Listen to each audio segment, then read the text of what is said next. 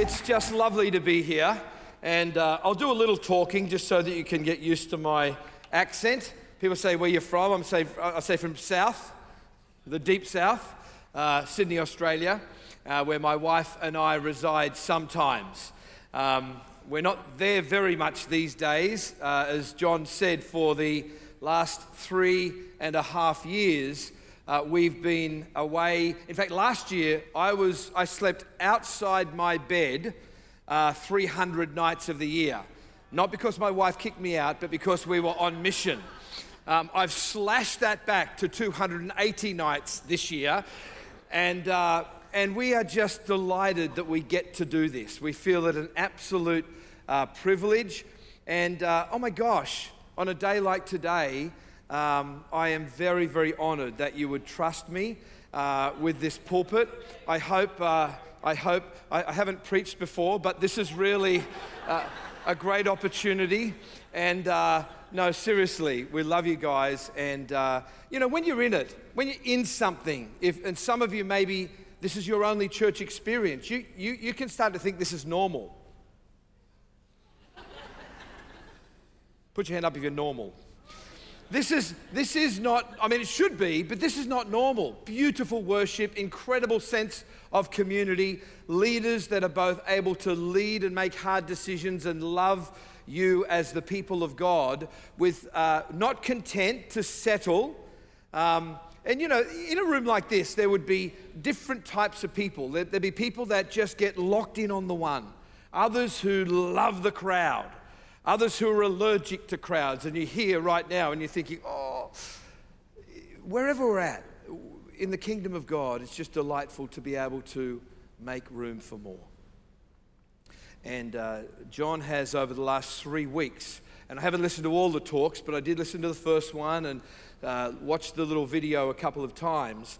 And so, unapologetically, at the end of the service, we get the just the glorious opportunity um, to selflessly, and I've had the privilege of doing this, all jokes aside, many, many times, both in our own church, uh, in the Hillsong. We stood on the land um, that Hillsong is still on right now. It was a farm and purchased that, uh, helped many other churches. And so I, it never ceases to amaze me the generosity of the people of God and the unspeakable privilege that it is for us that God would partner with us in his mission. And so at the end of the service, I'm going to get you to take, of course, John and Debbie are going to come at the end and pray over the whole offering. Um, but I'm going, to, I'm going to get you to consider, some of, many of you probably come already prepared uh, for, for the landing point of this season in the life of the church. So we are going to do a bit of God business at the end. Um, but you don't know me, I don't know you. So I just thought that I would uh, just give you an, a bit of an intro to the family. Um, we'll go through these real, real quick. Uh, they're not holiday slides. Uh, and, uh, but first of all, my beautiful wife Valerie, uh, who has just gone home a couple of days ago, she has the privilege of being, oh, sorry, I have the privilege of being her husband.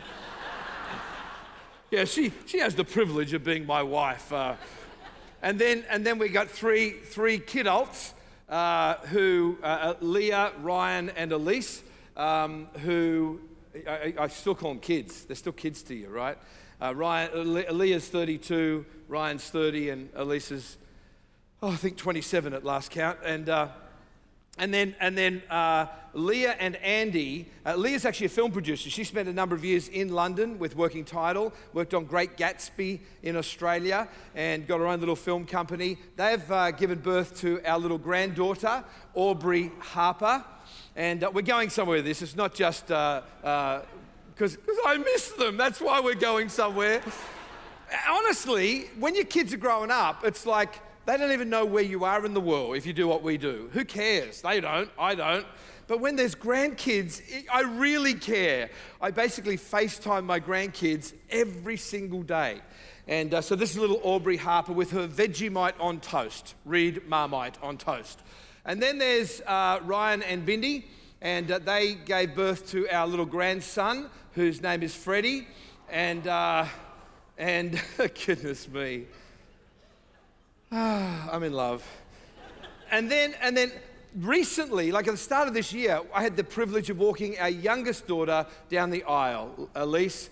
Uh, she is a, an associate pastor of a church in, uh, in uh, downtown Hollywood called Oasis. Some of you ladies might have heard of the name Holly Wagner, uh, Holly and Philip Wagner. Holly speaks at a lot of women's things. And then I had the privilege of actually marrying them. So I walked her down the aisle, then turned around and said, uh, Who gives this woman? I do. and uh, had a bit of fun with that. That's the money shot outside there. They bought a cathedral uh, in uh, downtown Hollywood, and it's uh, just an amazing thing. Actually, at the end of the service, when I announced them, I said, Ladies and gentlemen, I'd like to introduce you to Mr. and Mrs. Cameron Robson. This is actually what happened. It was a fun wedding, definitely.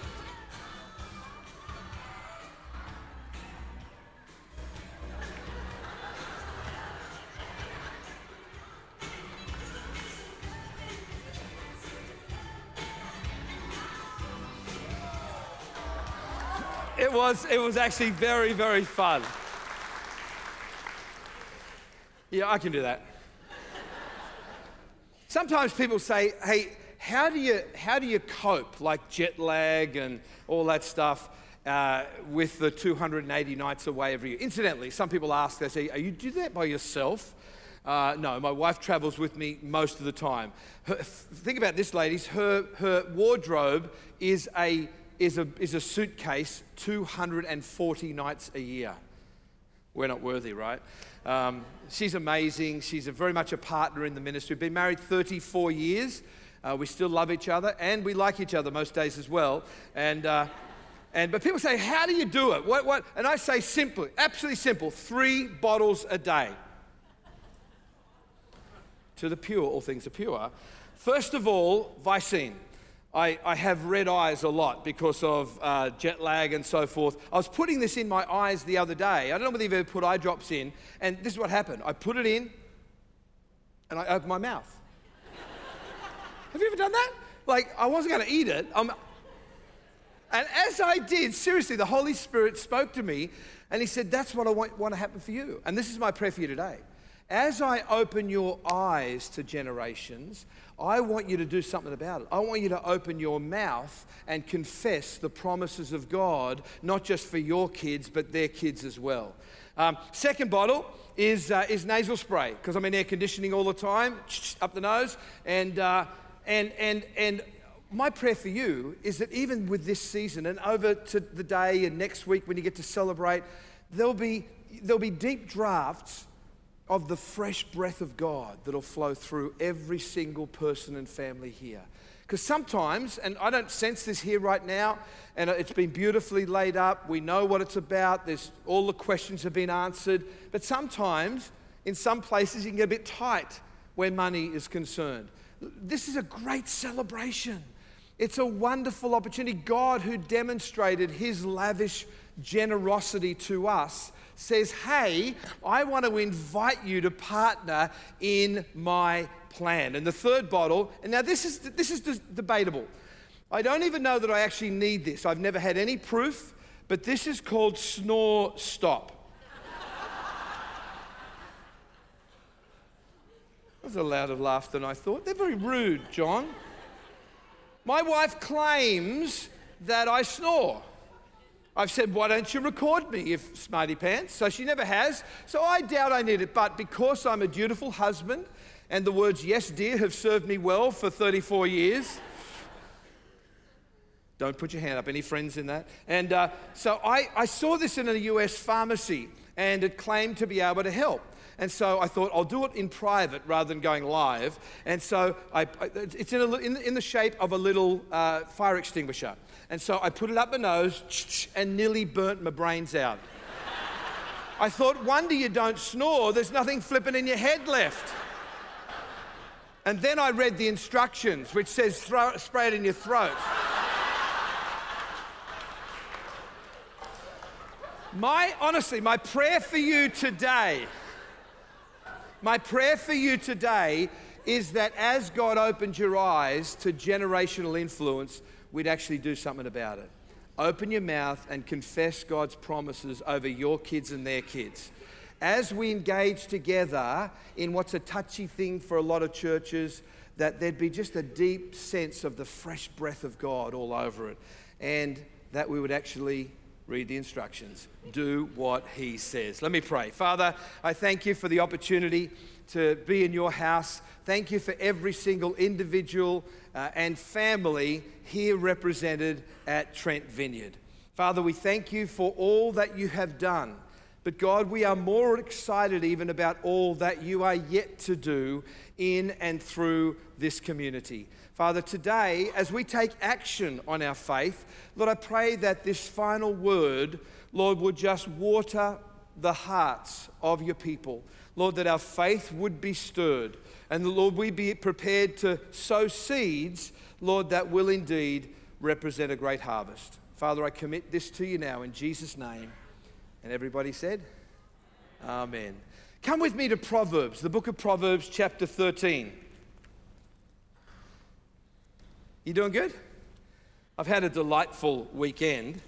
Not that you care, but I, I have. And uh, just a wonderful time hanging out with uh, friends, been to some wonderful restaurants. And uh, it's, it's, it's what's good being on the road like this. you don't eat much. And uh, I, I, used to be thin, but now I'm not. And uh, um, Proverbs 13, here we go. Verse 22 says, A good man, everyone say a good man?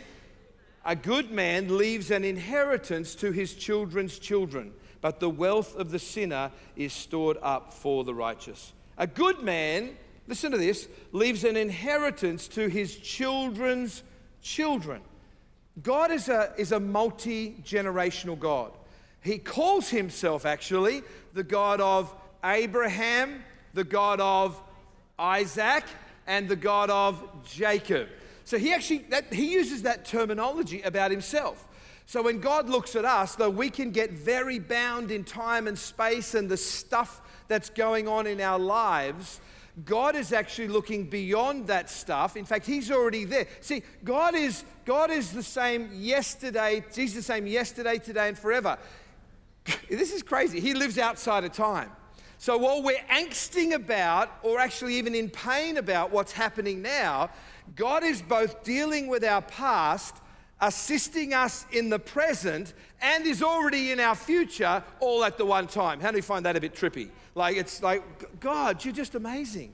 But when we, when we imbibe that, when we believe that, we understand that God is with us past, present, and future. So God is a generational God. I was with a friend of mine in uh, the US. He's about 65 years of age, and I had having lunch with him and we're in New York, and he, uh, he uh, he's looking pretty fit. And I'm an Aussie, Aussie guy, and so Aussie guys don't tend to compliment other guys all that much. But I said, Paul, if I can say so, you're looking pretty good, mate.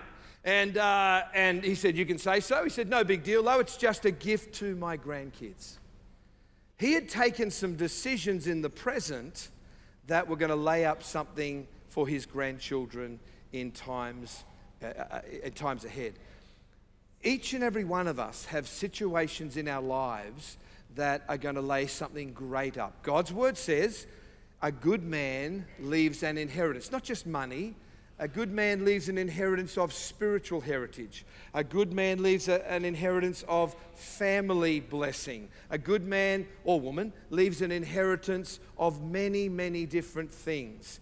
And so, God, when He's looking at our lives, uh, this is not this is not just about building a really big church. This is actually about, I believe God has planted um, Trent Vineyard in order to impact generations. And you and I today get the opportunity to engage in a very intimate and personal way on this journey for people that aren't yet here right now, for adults that aren't yet here um, John, in one of the talks, talked about a family, friends of theirs in Ohio, had to turn some families away. And I know we're not at that point yet, but let's get ahead of the curve. Um, the kids' facility is jam packed. And for you and I who understand and there's a trust, that's great. But, but for a new family coming in with their precious children, they see as, as, as great as the children's workers are under, is it Becca? Um, uh, they, they, they, see a crowded room, and all, all, of a sudden they all are thinking about, well, this is not going to work for me. And so, in advance, thank God and thank you for your generosity of being able to get outside of yourself and think about others that aren't yet here. Think about little ones, teenagers, the youth get their area back again. And all the young people said, They'll be louder tonight, I'm sure. They're just waking up now, right? And, and, and, adults and families have room in order for things to continue to breathe and grow. Come with me to Genesis chapter 49. Genesis 49. There's a. Um, there's a guy by the name of Eric Clapton. I think he's English actually. And, and he, um, he wrote a really, really sad song called Tears in Heaven uh, many years ago about a tragedy happened in his family where a child died and so forth. Just awful. Um, but I think the verse in Scripture that brings most tears to heaven is in Judges chapter 2, verse 10. It says, Another generation arose after them who did not know the Lord nor the works that he had done for Israel. And I think heaven cries big tears where that's, where that's the case. And again, let me not just butter you up, but let me honestly encourage you. And, you know, I do get around to a lot of churches, like hundreds of them over the last many, many years. And, uh, and, and, and when you, you sense God is on something, um, though you're in it, and sometimes it's, you know, sometimes all we can see is, oh, that, that, that's not right and that's not right. Uh, can I really encourage you the incredible future that this place has? Um, what we saw at Hillsong was it took a whole bunch of years to get to about here, a little further on, but then something exponential kicked in. And, uh, and, and I, I, I was there from about 70 people to about 5,000.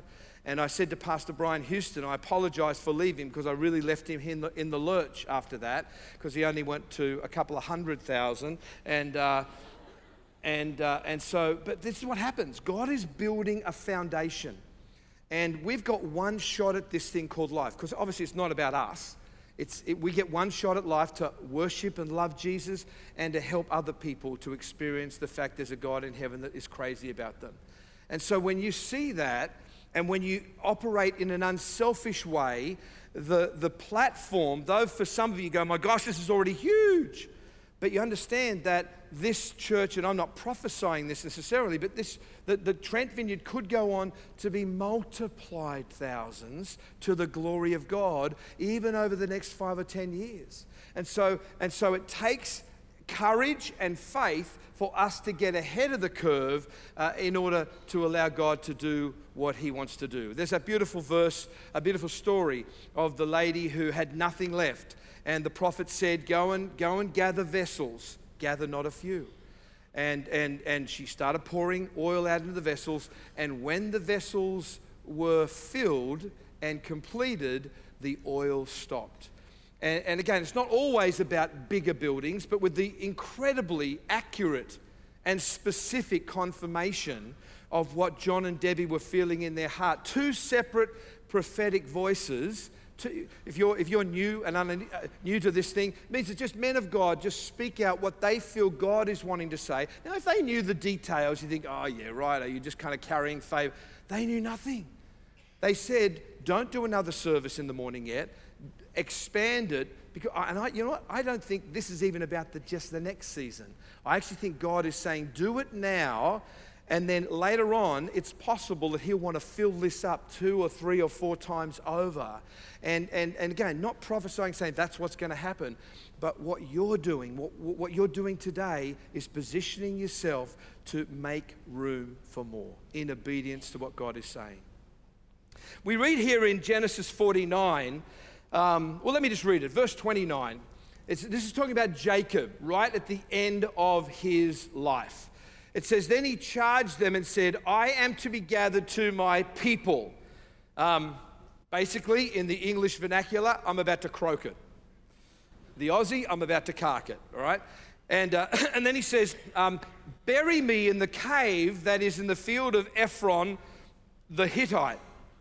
Now let's dive down to verse 31. It says, There they buried Abraham and Sarah, his wife. How many know they are big hitters in Israel? Like they are really important people. Back in the day, the place of burial had incredible import, importance. It was really vital. And, and they reserved certain burial spots for very important people. So there I buried Abraham and Sarah, his wife, and there they buried Isaac and Rebekah, his wife, another one of the big hitters, the ones whom God gives his name to. I am the God of Abraham, of Isaac, and of Jacob. And then there's this little line that you can honestly almost miss. It says, And there I buried Leah. Meh? So what? Unless you know the backstory. Well, the backstory is this. Let me, let me concertina it for you. Some of you know the story. Jacob spied a beautiful girl that absolutely took his eye. I mean, you know, I think when he saw Rachel, he went, hubba, hubba, hubba, hubba, hallelujah. He, he was just, and I can say that because the Bible says she was beautiful of form and appearance. I'm not, form and appearance. That's what the Bible describes her as. She was beautiful, so much so that he went to her, her dad and said, I would love to marry your daughter. Well, dad was a bit of a schemer. And he said, Yeah, you can marry my daughter, all right, but you've got to work for me for seven years for nothing. I think they just sort the men out from the boys. Imagine a young fella here catching the eye of a sweet little, little girl and a young lady and goes to dad, and dad says, Yep, you can marry her if you work for me for seven years. Yeah, she wasn't that good looking after all, I don't think. so, anyway, Jacob worked for him for seven years, and finally, and I know this is a family show, so I'll keep it clean, but the, the wedding night came. And, uh, and, and, and he'd earned, earned this, and, uh, and so the wedding night was there. Remember, there was no electricity, it was in a tent. She had a veil on, and uh, they had the wedding night. We all on the one page? In the morning, he woke up. The veil was off, the sun was up. He turned over. Ah! It wasn't Rachel, it was her older sister Leah. Now, now the Bible says of Leah though it says of Rachel she was beautiful of form and appearance, it says of Leah she was dim or dull eyed. He was really not happy. He went to the father and said, Hey, listen, I worked for your youngest daughter. That was my choice. Dad kind of explained it away and said, Well, listen, it's not cool in our culture for the younger one to get married first. And so I gave you the old one. But you could, good news, you can also marry both of them if you go on the honeymoon with Leah and uh, work for me for another seven years. Nya, nya, nya, you can have Rachel as well. Well, this was fine from Jacob's point of view. And Rachel, I guess, was pretty happy about it as well. But then there was poor Leah. Every single night, knowing, in fact, the Bible says, he loved Rachel, but he did not love Leah. There were tents, and so he would hear the, she would hear the giggle, giggling coming from Rachel and, and Jacob's tent. And the only sounds that came from her tent were the deep racking of the tears of rejection. She felt unloved, she felt unlovely, and she felt like her life was not going to account for anything.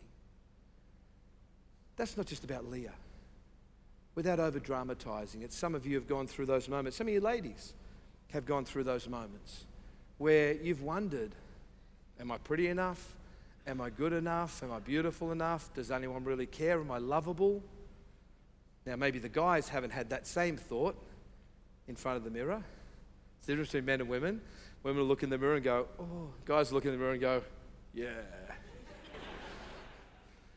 But maybe you've wondered, sir, whether you have got what it takes.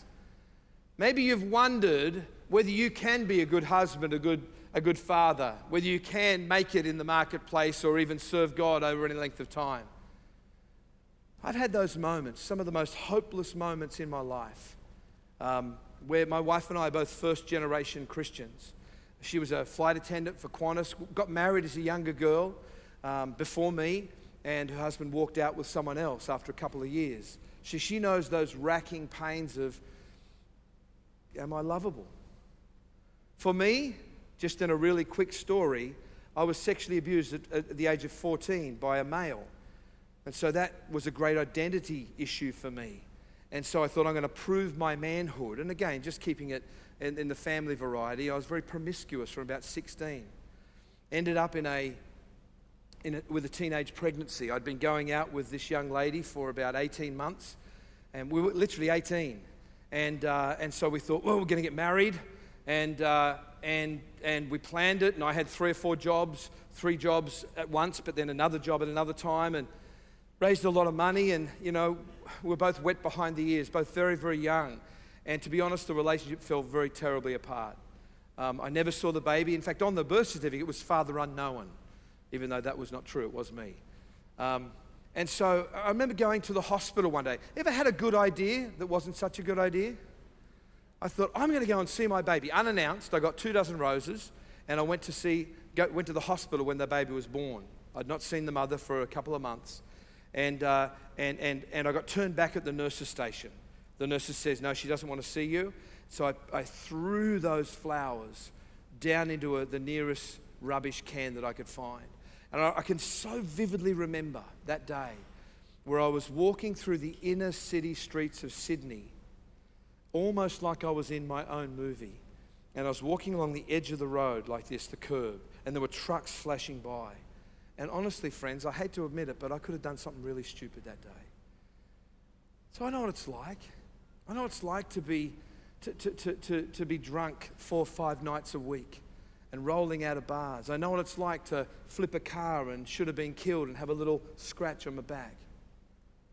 You may not have had any of those situations, but we all, we're all human beings. We all know what it's like to be hopeless.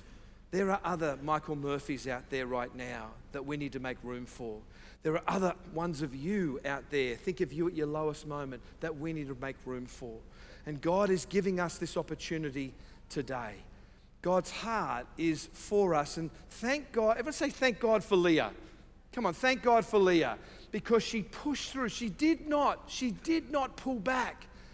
She, she actually pushed. You know, here's what she did do Rachel was barren. So she thought, I, what I can do, I can have kids. So she started having children. Now, back in the day, name and nature of a child were synonymous. So the name you named a child uh, actually was representative kind of of your anticipated nature or whatever of them. I had a problem with that when my daughter Leah learnt this story. And she said, Dad, what were you thinking? I said, I wasn't. I just liked the name. dim eyed, Dad. And she's gorgeous, but, but dim eyed. So back in the day, so, so Leah has, has three kids. She has Reuben, Simeon, and, and Levi. And you can almost see her bargaining with God as she does this. Reuben means, Behold a son. Behold a son. Now my husband is going to love me. Simeon means heard or heard by God. God, have you heard my prayer yet? Now will my husband love me? She's got into this trip of trying to do things in order to please the one whose love she desired. The third child she called Levi, which means attached. God, now is my husband going to be attached to me? Now, here's the, the very extreme difference to what we're doing today to what Leah was engaged in in those early years. We're not doing this to please God or to appease God or to get brownie points in heaven. We're actually doing this out of an understanding that if you did nothing, God's love has already been set upon you that, that Christ went to the cross for you and I to totally pay for your every single sin, past, present, and future. And today, out of the understanding of that love, we want to engage in this because of the generosity and the overwhelming grace of the Lord Jesus Christ. Total different to what she did. She started to get it next. The third, the fourth child was called Judah. After trying to bargain with God, she says, Praise the Lord anyway. Rachel's looking on, she's still barren. She has a maidservant, though, pretty little thing, and she says to Jacob, She says, Would you like to have children with Bilhah? He didn't have to pray about that, and he actually had a couple of kids, Dan and Naphtali.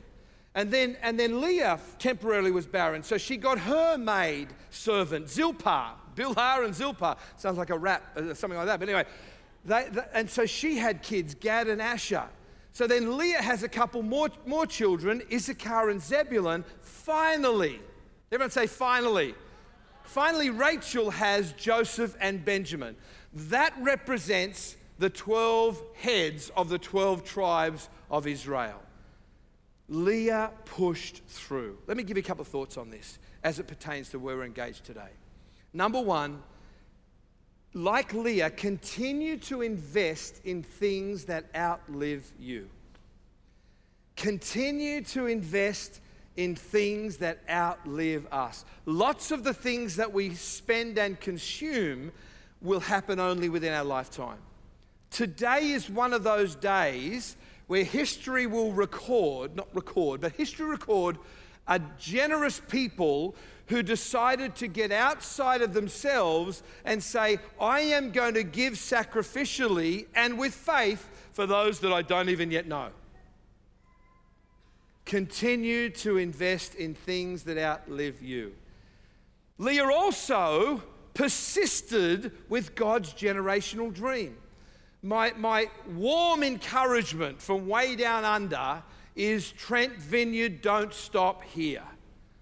God's plan, heaven's plan, is to build on this platform, not just to build a great church. It would be one of the most understated, humble leadership teams I've ever, ever had the privilege of working with, honestly. But in that, make sure we continue as a people to pitch the vision forward and hear why, why God has laid up this miraculous thing of thousands already after only a relatively short time. Why has that happened? Well, just so we can be a great church. I don't think so. I know I'm preaching to the choir here, but understand this then becomes the new platform from which God can do things maybe that have never been done in contemporary history in the United Kingdom. Thanks, Mum. So, number one, continue to invest in things that outlive you. Number two, continue to persist with God's generational dream. Now, here's little Leah feeling so downcast, being caught in the moment in her tent, giggling coming from the tent next door, racking tears from her tent. But had she not have continued to invest in things that outlive her, if she had not have persisted with God's generational dream, there would have been a significant cost to you and I today. Thank God for Leah, because no Leah, no Levi, no priestly lineage, no Moses, no Miriam and the crew no first five books of the Bible, folks. No Exodus. No priestly line. But there's more. You see, no Leah, no Judah, no kingly line, no, no, no Boaz, no David, no Solomon, no Psalms, no Proverbs, no Song of Solomon, no Ecclesiastes. Can somebody say, Thank God for Leah? She, she, Leah, Leah, pushed through. Leah, Leah, Leah, even through her pain, she actually, and, and here Jacob said, There I buried Leah. Something happened in the midst of times. Something happened where Jacob realized, my gosh, even though I was first attracted to Rachel, Leah is this amazing woman of God. I'm going to bury her with the greats. But there's more. You see, no Leah no Judah, no joy to the world, the Lord has come. No Joseph, no Mary, no Jesus. Thank God for Leah. No Levi, no Elizabeth and John. Or Zacchaeus, Zacharias and John. But there is more. You see, Zebulun gave birth that area to Nazareth. So no Nazareth, no Christmas story. There's more. You see, even though Benjamin was born by Rachel, she died at childbirth. So, on whose knee do you think he, he was actually raised? Leah's. So, Paul, the apostle, was a Benjamite. So, no Leah to raise Benjamin, just maybe no Apostle Paul know half the New Testament. Friends, if you count up the books that have directly or indirectly been the result of a little girl who felt unloved, unlovely, but got beyond herself and continued to invest in things that outlived her, continue to persist with God's generational dream. 33 books of the Bible, half the Bible, because of her generosity, because of her push through spirit. And there's more. Like steak knives, really, isn't it? Revelation 21. Let me just give it to you rather than t- turning to it. The, the, gates of heaven, every joke that starts out, the, the, the, they are the pearly gates, right? Every heaven's joke. The pearly gates. Well, the Bible says that each gate, 12 of them, is made of one hunken pearl. How many that's a big pearl? How's a pearl made? Somebody help me. How's a pearl made? In an oyster. How does an oyster make a pearl? Sand irritation. Big pearl, big irritation. How many have ever experienced big irritations? Wives, do not nudge your husband right now. That would be the wrong timing. Talk to him about it over lunch. Every big irritation that you're going through, even right now, and for some of you, you're going to make a sacrificial, you're going to sow a sacrificial seed even through your pain and through your angst. As you dedicate that to God, I believe that you're going to lay up pearls of great price.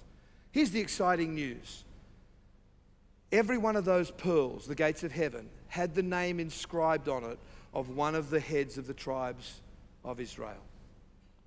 As you walk through the pearly gates, there will be a 50% chance, and you look up, that you'll see the name written on that gate that'll be one of the six sons of the little girl who felt unloved, unlovely, and it would have been so easy to quit.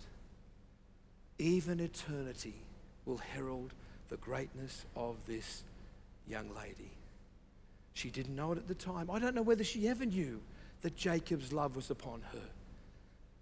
But this gospel that we have the privilege to steward is indeed the most precious message of all time.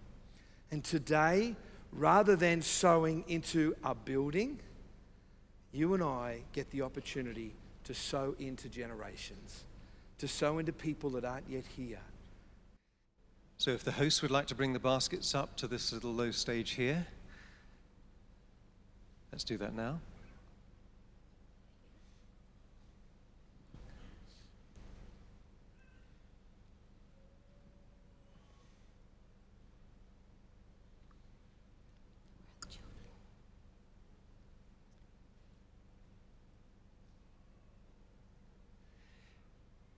Thank you. Okay, now let's applaud. We've got representatives of, first of all, the youth coming in. Yeah. Would you please bring the youth gifts?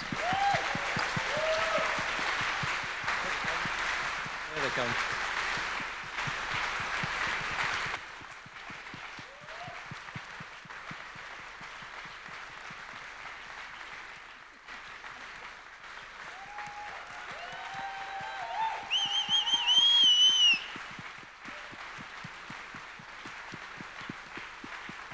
Joined now by representatives of the under 11s, the Trent Kids.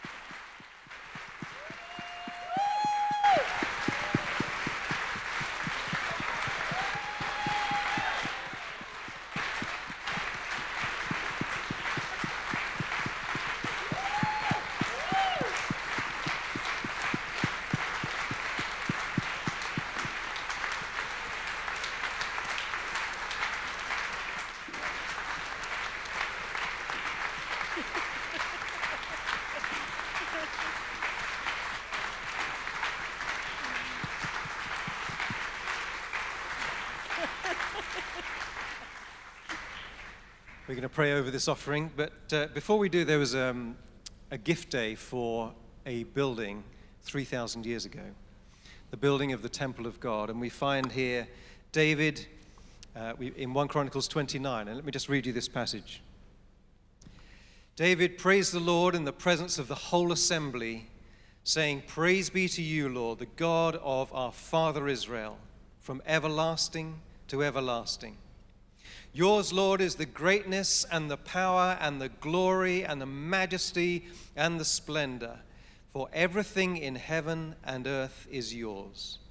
Yours, Lord, is the kingdom. You are exalted as head over all. Wealth and honor come from you. Now, our God, we give you thanks and praise your glorious name. Everything comes from you, and we have given you only what comes from your hand.